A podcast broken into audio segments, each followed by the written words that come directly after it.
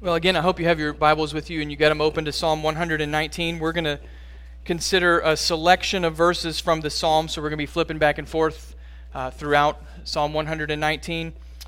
So I hope you got your Bibles open. As you're turning there, let me tell you what our aim is tonight. I'm a new pastor here at Fisherville, in case you didn't know. Thank you. And so one question that I get asked a good bit is, what is your strategy for discipleship in the church? What's your plan for seeing people grow? It's a question I get asked a good bit. There's any number of ways that we could answer that question. I do hope that we grow in making disciples, since that's the mission of the church, is to make disciples. And the elders are certainly praying and seeking the Lord's wisdom on how we can continue to lead in this way. But here's how I answer that question most often. What's your strategy for making disciples? I'll respond by saying this. I'm a pretty simple pastor. Not a flashy guy. I believe slow growth is better than flash in the pan excitement. I had a pastor ask me once, which one grows faster, weeds or redwoods? Weeds. Which one do you want? Redwoods. I believe slow growth is better than flash in the pan excitement. I believe the Bible's enough.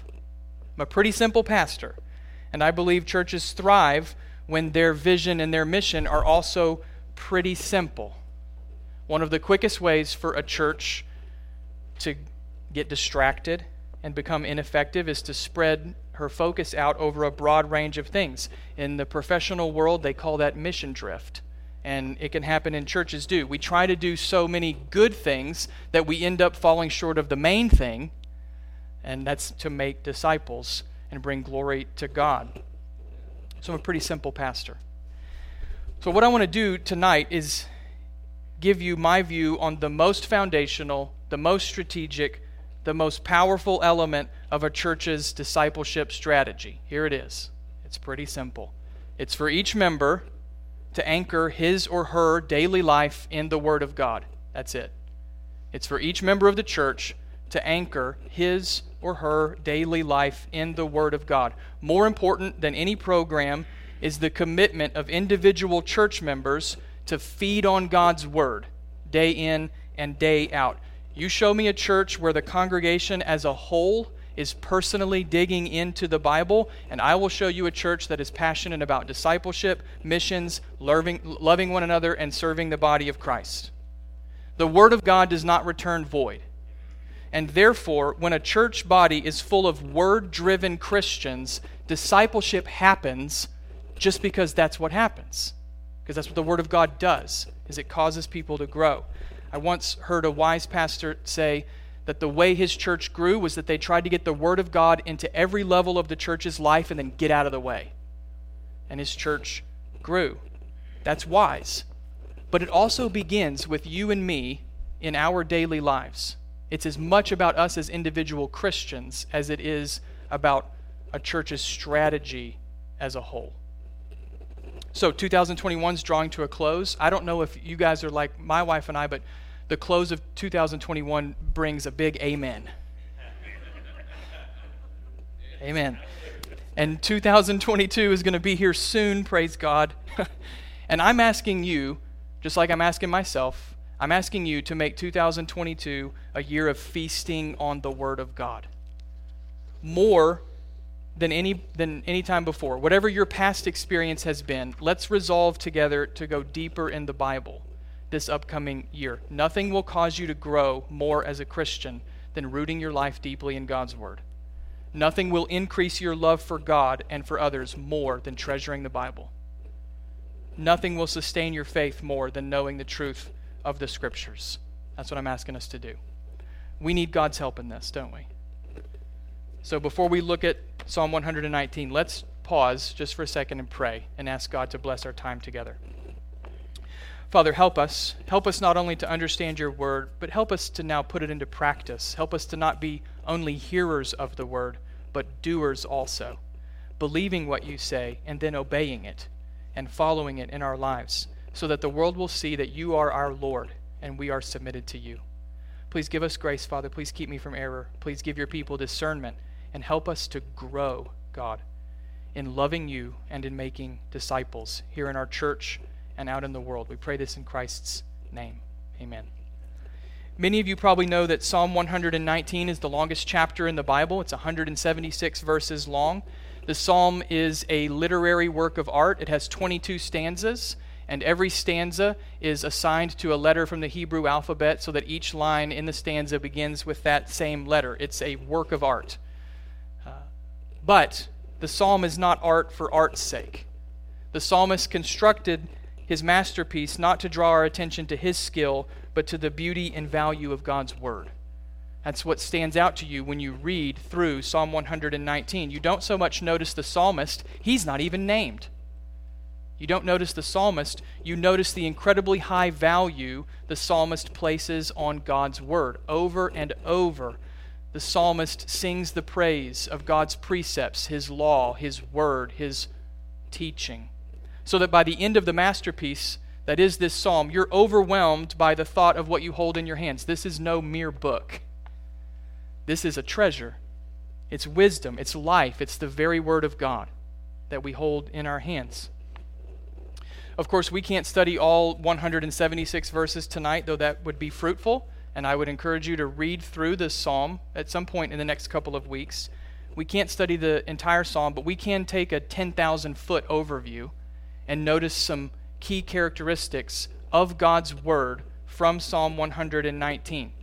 And my hope is that by doing this, God would encourage us to anchor our lives more deeply in His Word. So you want to have your Bibles open. We're going to move around a good bit. I want us to note four characteristics of the Word of God from Psalm 119. First characteristic, the Word of God is an anchor in a world adrift in error. The Word of God is an anchor in a world adrift in error.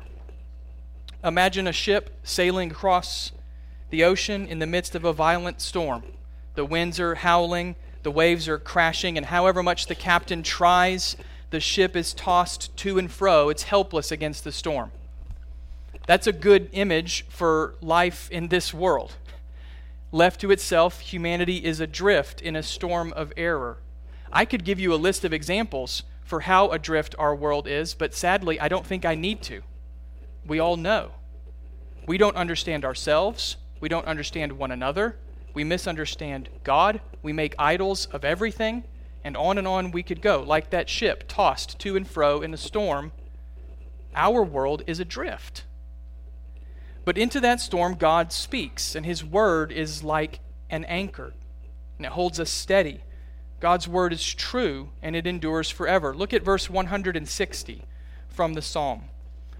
The psalmist writes, "The sum of your word is truth, and every one of your righteous rules endures forever." Notice this, the psalmist's language. He doesn't say part of your word is true. He says the sum of your word is true. All of it. Every verse in the Bible, every chapter, every paragraph, every book is true. Totally and completely and absolutely. God's word is the unchanging standard of what is true and right and good. This is what theologians refer to as the inerrancy of Scripture. And long before I knew what the inerrancy of Scripture was, my dad taught me what it means that the Bible is absolutely and unswervingly true. We were remodeling our kitchen one summer, and my dad introduced me to the little tool called a speedy square. You ever seen one of those? It's a right angle like this. And when we were framing the walls, Dad said, "Take that speedy square and hold it up to every 2x4. And I only want the 2x4s that are straight to go into the wall, because then we'll build the kitchen straight." That speedy square was the straight edge that everything else got measured against. God's Word is the speedy square of life, right? Where you hold it up to the things that are true because it's absolutely and unswervingly straight. It doesn't tell us any lies. It's absolutely true. It's an anchor. And so don't miss the connection. The world is adrift in error. What keeps us steady? The one thing that doesn't give us any errors, but is absolutely true, God's Word. That's not all. Not only is God's Word absolutely true, it's also eternally true. Look at verse 89. Verse 89. The psalmist says, "Forever, O Lord, your word is firmly fixed in the heavens." Along with God, there are two things that will endure throughout eternity. human souls, and the Word of God. His Word is established forever. It's firmly fixed so that no matter how violent the storm of this age becomes, God's Word holds us steady. In fact, this is how God holds us fast, through His eternally and absolutely true Word. And so, friends, you should just ask yourselves this evening. I want you to ask yourself, is my life anchored deeply in the Word of God? Is my life anchored deeply in the absolute, eternal, unchanging Word of God? We shouldn't minimize the severity of the storm that we live in culturally. We shouldn't maximize it either. Nothing new under the sun. This isn't the worst age that's ever been, but it is bad. We shouldn't minimize the severity. The errors and falsehoods of this age are frankly frightening, both in their scope and in their content. There's only one place to turn in such a storm, and that's God's Word, both as a church and as individual Christians. So we have to root ourselves deeply in the Scriptures. You grab hold of God's Word in faith, and you trust that as you embrace the Scriptures, God is holding on to you like an anchor that will keep you steady. That's the first characteristic. The Word of God is an anchor in this world adrift in error. Characteristic number 2, the Word of God is a delight to our thirsty souls. The Word of God is a delight to our thirsty souls. The French philosopher Blaise Pascal once said, quote, "All men seek happiness. Whatever different means they employ, they all tend to this end. The cause of some going to war and of others avoiding it is the same desire in both. All men seek happiness." That insight is significant. God designed humanity in such a way that our souls thirst for satisfaction, for fulfillment, for happiness, to use Pascal's word. We were made for glory, as we talked about this morning in the service. We're made for glory. We know that on our own we're missing something, even though we don't really know what that something is. I mean, look around the world and you will see the evidence everywhere. Why are some people workaholics? Because their souls are hungry for satisfaction. Why do some people idolize having a certain kind of family? Because they want happiness. Why do other people tragically lose their lives to substance abuse?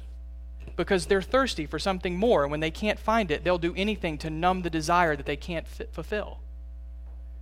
All men everywhere seek happiness. We're made for glory, this desire for satisfaction. And perhaps surprisingly, the Bible does not deny that. The Bible affirms that we were made for satisfaction. We were made to be fulfilled. We're made for glory. The Bible doesn't tell you to stop looking for satisfaction. Instead, the Bible tells you the truth, that lasting satisfaction comes only from knowing God through His Word.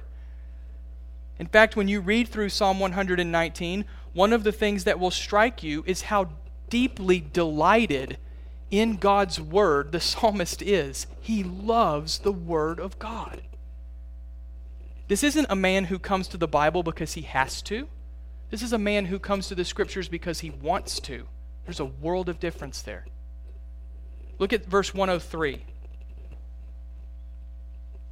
Listen to the psalmist's delight. He says, "How sweet are your words to my taste, sweeter than honey to my mouth." Again, that's not a man driven by duty. That's a man driven by sweetness. He tasted from God's word and he found that it was good. Or listen to how the psalmist puts it in verse 162. "I rejoice at your word like one who finds great spoil." Far from denying the desire for satisfaction, the Bible urges us to seek delight in the only place it can be found, in communion with God through His Word. I had a wise man who helped disciple me say once, there's a difference between reading the Bible and coming to it like an instruction manual and coming to it like a treasure map. The person who comes to it like an instruction manual is just looking for answers. And I don't know if you guys have read the instruction manual to your dishwasher lately, but it's awful. I don't want to read that anymore. But what about a treasure map? If you held in your hands a map that was guaranteed to lead you to something eternally valuable, You would read it every day. You would study it. You would follow it. That's the difference. We don't come to the Bible like an instruction manual. It's not an answer book. The Bible is a treasure map, and the treasure is God. And through His Word, He helps us to know Him. And listen, I recognize that there are days when the Bible doesn't seem sweet to your taste. I recognize that there are times when you're reading the Scriptures and it doesn't seem like that it's a treasure.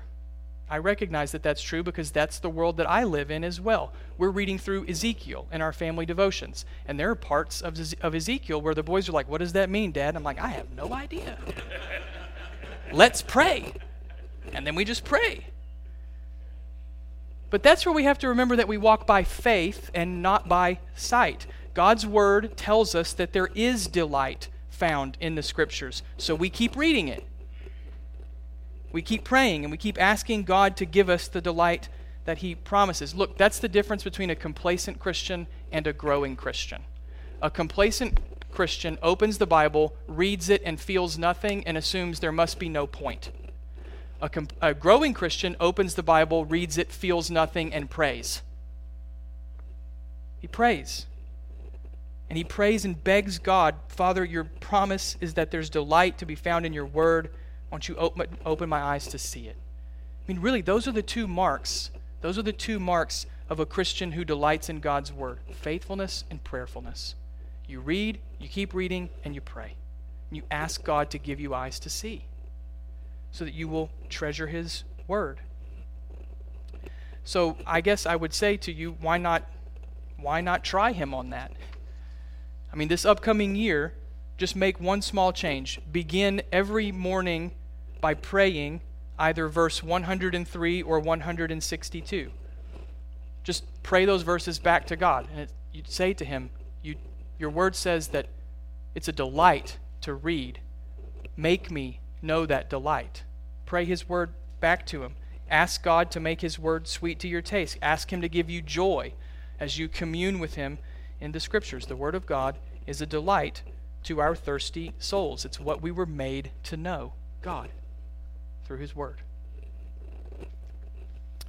The third characteristic is an important balance to that second one. Even as we delight in God's Word, or we ask for delight in God's Word, we have to be honest that there are seasons in the Christian life when we do experience more sorrow than satisfaction. Those are real times. The Puritans called those seasons fits of melancholy. That makes me feel better about myself. I feel smarter. Fits of melancholy. The phrase dark night of the soul comes to my mind as well. In God's providence, there are seasons of that in the Christian life. And they can come even when you're being faithful. You're regularly meditating on God's Word, and still you find that there's more sorrow and sadness than there is satisfaction and joy. And it's during those times that we have to remember this third characteristic from Psalm 119. God's Word is a refuge in seasons of sorrow. God's Word is a refuge in seasons of sorrow.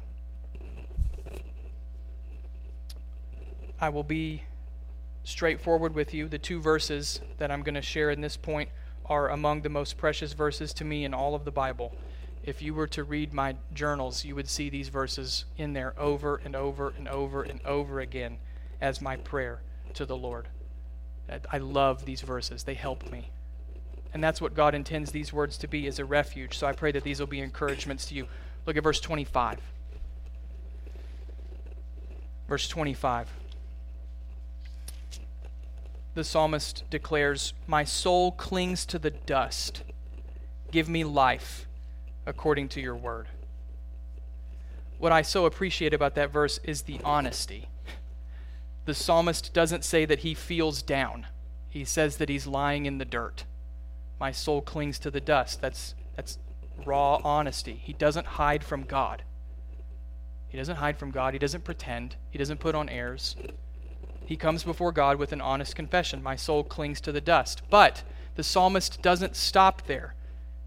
It's so important that we get this point. The psalmist doesn't stop with the dust. He doesn't stop with the honesty. He then takes a step of faith. Look at the second part of the verse. My soul clings to the dust.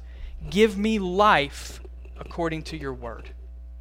The psalmist knows the answer for his dust-ridden soul is found only in the word of God. So he picks himself up off the ground and he reads and he prays. The second verse hits on the same theme. It's just a few lines down, verse 28. The proximity of those two verses makes me think that this was a common experience for the psalmist. Look at verse 28. My soul melts away from sorrow. Strengthen me according to your word. It's the same recipe. Honest confession followed by humble trust in the word of God. Same recipe. The psalmist has made the important discovery of the Christian life. His feelings are not sovereign. His feelings may be true, but his feelings are not ultimate. God is ultimate. God is sovereign. And the sovereign God gives life, how? Through his word, applied by his spirit. So in the seasons of sorrow, and notice I said when the seasons of sorrow, not if, when the seasons of sorrow come crashing down upon us, we don't have to hide from God. We don't have to pretend that everything is peachy keen. We can come to him with honest confession. We can tell him that our soul clings to the dust. But, and this is the key, we then follow that confession up with the expression of faith, that we believe God will give us life through his word. And amazingly, God answers us when we pray in this way. I remember one afternoon a couple of years ago when these verses became very real to me in a tangible way. It was a really hard season of ministry, and I found myself one afternoon just lying in the back of the sanctuary of the church that we rented space from. I was just lying on the ground, and it was all I could do to just mutter a very small prayer, God, please help me. And then I remembered this verse, my soul clings to the dust, give me life according to your word. So there I was, face down in this dusty sanctuary, and God met me in his word. He even reminded me of that moment of Isaiah 55, that his word does not return void. And Laura actually had that promise from Isaiah 55 printed up on a canvas for me, and it's in my office now. God's word does not return void. And the Lord brought that to my mind as I was praying there in the floor of the sanctuary. God, give me life according to your word. And so I got up and I went back to my desk and I prepared for another Sunday. My point is, the word of God is a refuge in seasons of sorrow. He doesn't tell you to stuff the sorrow. He says, acknowledge it, but then go to my word with it and receive life. So let's run quickly to the scriptures, trusting that God will give us life according to his word. That's characteristic number 3. Fourth and final characteristic. Here the emphasis is on godliness. The word of God is a safeguard against sin. The word of God is a safeguard against sin. As dark as the world is, Christians know that our greatest struggle is often against the enemy within. Even after conversion, we carry around with us what the Bible calls the flesh, indwelling sin nature that wages war against the spirit. So tomorrow I don't anticipate that the forces of secularism are going to assault me and lead me astray. I expect that my own flesh will assault me and lead me astray. We carry that enemy within, and we know this from experience. How often do we find ourselves drawn to sin, not because of temptation from the world, but simply because of the desires of our own hearts? Right? It comes from within us. And we think about that great hymn, Come Thou Fount of Every Blessing. Is there a more truthful line in all of Christian hymnody than prone to wander, Lord, I feel it, prone to leave the God I love? There's a reason why every congregation I've ever been a part of sings that line the loudest. Because we all know it's true. Our greatest enemy is within. And we're going to fight against that enemy until Christ returns. Psalm 119 reminds us that the only weapon in this fight is the Word of God. The only weapon, the only offensive weapon in the Christian life is the Word of God wielded by dependence upon the Holy Spirit. You see this from the very beginning of the Psalm. Look at verse 9. Love how the psalmist puts it in verse 9. How can a young man keep his way pure? By guarding it according to your word. It's significant that the psalmist uses that word guard. Think of guardrails on a highway, perhaps through the mountains. Those guardrails keep you from disaster. They keep you from where you might naturally go. God's word works the same way. As we take in the scriptures, the truth of God's word guards us from crashing over the cliff of sin. That's why I'm so thankful that my parents drilled the Bible into my head and heart. That's why I'm so thankful for what's happening over there in that gym every Sunday night. Our kids are learning the Word of God. And we trust the Holy Spirit's going to have to apply that in their hearts, but also by His grace, He uses it to just guard them from evil. God's Word keeps us from where we would naturally go. The psalmist goes right back to that in verse 11. Look at verse 11. Notice what he says. I've stored up your word in my heart that I might not sin against you. I don't know why we only teach that verse to children. I've stored up your word in my heart that I might not sin against you. Why does the psalmist meditate on and memorize God's word? So that he would not sin against the Lord, so that he would grow in godliness. The scriptures have a preserving, protective effect in the life of a Christian. They guard our soul from Satan's schemes and from that enemy within, the flesh. The Word of God guards us. I knew of a professor in seminary who would read one chapter from Proverbs every day of the month. Whatever day it was, December the 19th, he would read Proverbs 19. And part of the reason why he did that was because every month he would be reminded, don't go down the road to foolishness. Don't go down the road that leads to death. He would hear it every week. It would guard him every month. It would guard his soul, and I think that there's wisdom in that. And so I'm sure this is true of many of you, but I want to grow in godliness this year, in 2022. Next December, I want to say, by God's grace, I'm more like Jesus and less like the old me. That's what I want to happen. And if that's our desire, friends, then we have to see the absolute necessity of taking in God's word. Godliness doesn't happen by accident, and neither does it happen by osmosis. I'm quoting my father-in-law on that, by the way, when I was asking to marry his daughter. It doesn't happen by accident. It doesn't happen by osmosis. This is how Christian character is formed, through the work of God's word applied by God's Spirit as we observe God's Son in the truth of God's word. I mean, God could snap his fingers, so to speak, and make you more like Jesus, but that's not how God normally works. God works through means. And the only offensive weapon that he's given in the fight for godliness is the Word of God. So here's an idea that I want you to consider.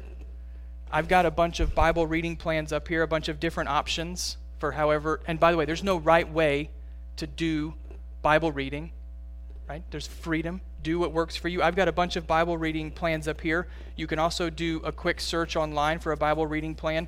Ligonier Ministries. Ligonier Ministries has a number of really good options. So here's my idea that I want you to do. Pick out a plan and get ready to feast in the new year. Commit to taking in God's Word deeper than you have before in 2022. And even better, pick a person or two to follow the same plan with you and meet with that person or that group of people regularly to talk about what you're reading or to simply pray. Pick a plan to read God's Word regularly. Perhaps even include another person in that plan. That may seem like a small thing, but that's what the Bible calls discipleship. That's how discipleship happens in the life of a church. In fact, imagine an entire church full of people reading and praying and meditating on God's Word together, not just Sunday mornings, but every morning, every day. Imagine that kind of church. It would start small, and it would start with each one of us. That's what I'm trying to impress upon you tonight. A church's discipleship is about so much more than the programs she employs. It's about her members taking ownership for the fact that your spiritual well-being is my responsibility and my spiritual well-being is your responsibility. And we're going to help one another grow together. We've only scratched the surface of this psalm. Psalm 119 is full of truth. I love this chapter of the Bible. I love all the Bible. This is amazing. And we've only just begun to consider it. So I'm encouraging you, friends, pick up God's Word in 2022 in a way that you haven't before. It's an anchor, it's a delight, it's a refuge, a safeguard.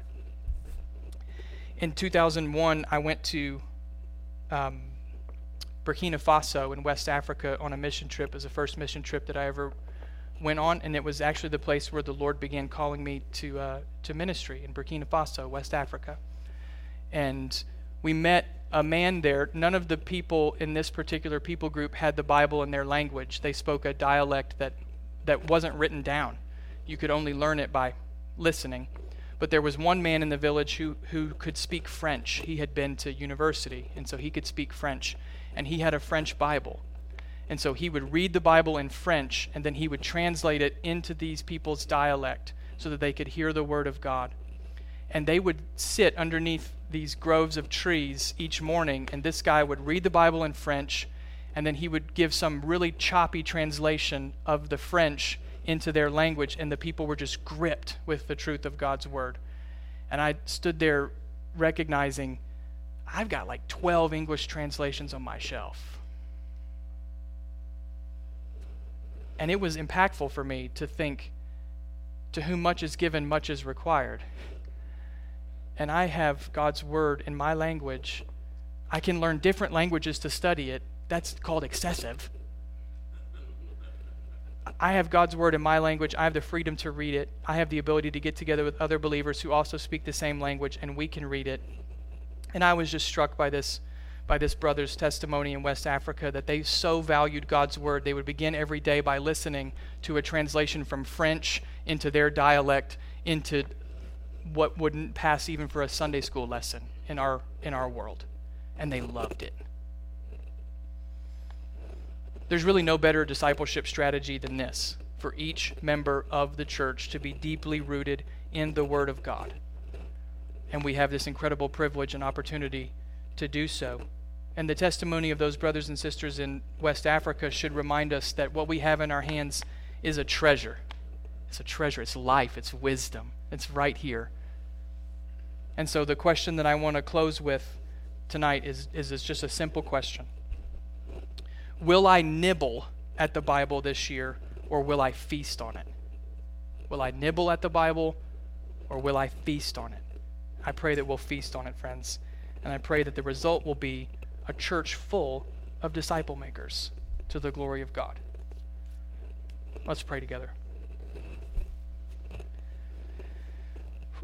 Father, these are important things to think about. It's a simple strategy, God, but we want to be faithful to you. And so we do pray, Lord, that you would even work in the hearts of those who are present here tonight, that they would take up the call to anchor their lives deeply in the Word of God, and perhaps even to bring another person or two along with them. Lord, we know how important it is for your church to be well-ordered, well-structured, and well-administrated. We want to think well about how to best strategize in your church. And yet, at the same time, Father, we know that the ministry of a church is largely ground up, not top down. It happens, Father, as the members take ownership of growing in godliness and caring for one another and seeing other people rooted in the truth and growing in faith in Christ. And so we would just ask, God, that you would please raise up an army of people here at Fisherville who are committed to the Word of God in daily life and in bringing other people along with them. Father, make us more faithful in discipleship. Help us, Father, Help us to be faithful in what you call us to do, so that our church might grow in helping others follow Jesus, obey his word, and turn from sin. Lord, we ask that we would do this in our own homes. We pray that we would do it in our own lives, God, and we pray that you would be pleased to bear fruit to the glory of Christ. And we pray it in his name and for his sake. Amen.